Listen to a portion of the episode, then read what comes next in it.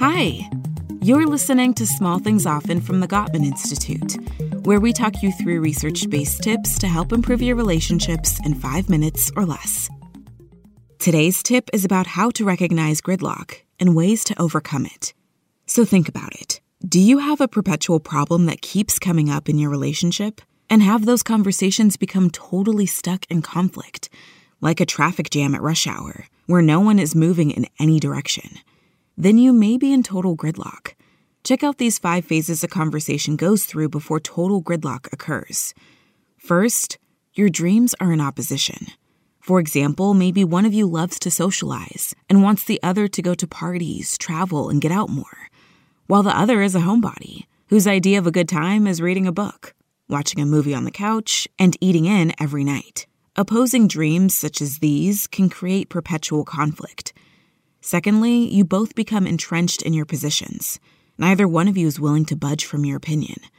In the third phase, you're both fearful of accepting the influence from the other.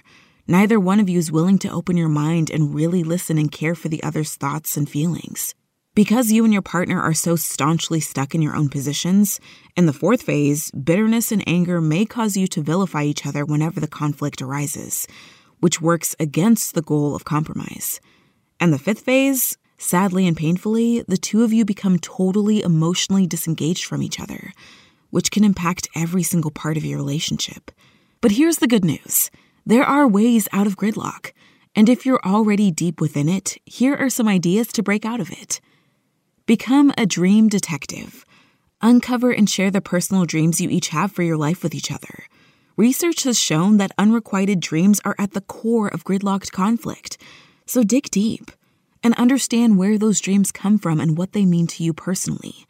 You may find that they're profoundly different from your partner's dreams and need to be discussed. But be sure that when you explain your feelings, you do it without criticism, blame, or judgment.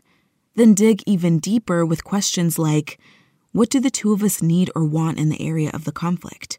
Or, what are our thoughts and feelings beneath the problems we're discussing? But remember, don't attempt to solve the problem immediately. Give each other the time and space to digest and think about all you've discussed. Also, don't forget to soothe each other. If you or your partner are stressed by the discussion, take a break. Because if you're flooded with emotion, you're probably not ready for a productive conversation at that moment.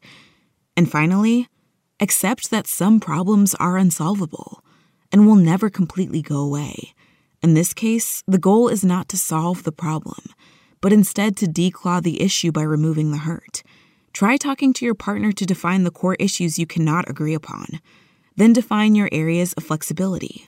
And together, figure out a temporary compromise that works for you both and honors both your dreams. Today's small thing if you're in a gridlock conflict with your partner, don't despair. Identify the signs of gridlock, and with that awareness, know you have the tools to move forward. Tune into the next episode of Small Things Often for another quick tip from the Gottman Institute, helping you maintain and strengthen all of your relationships.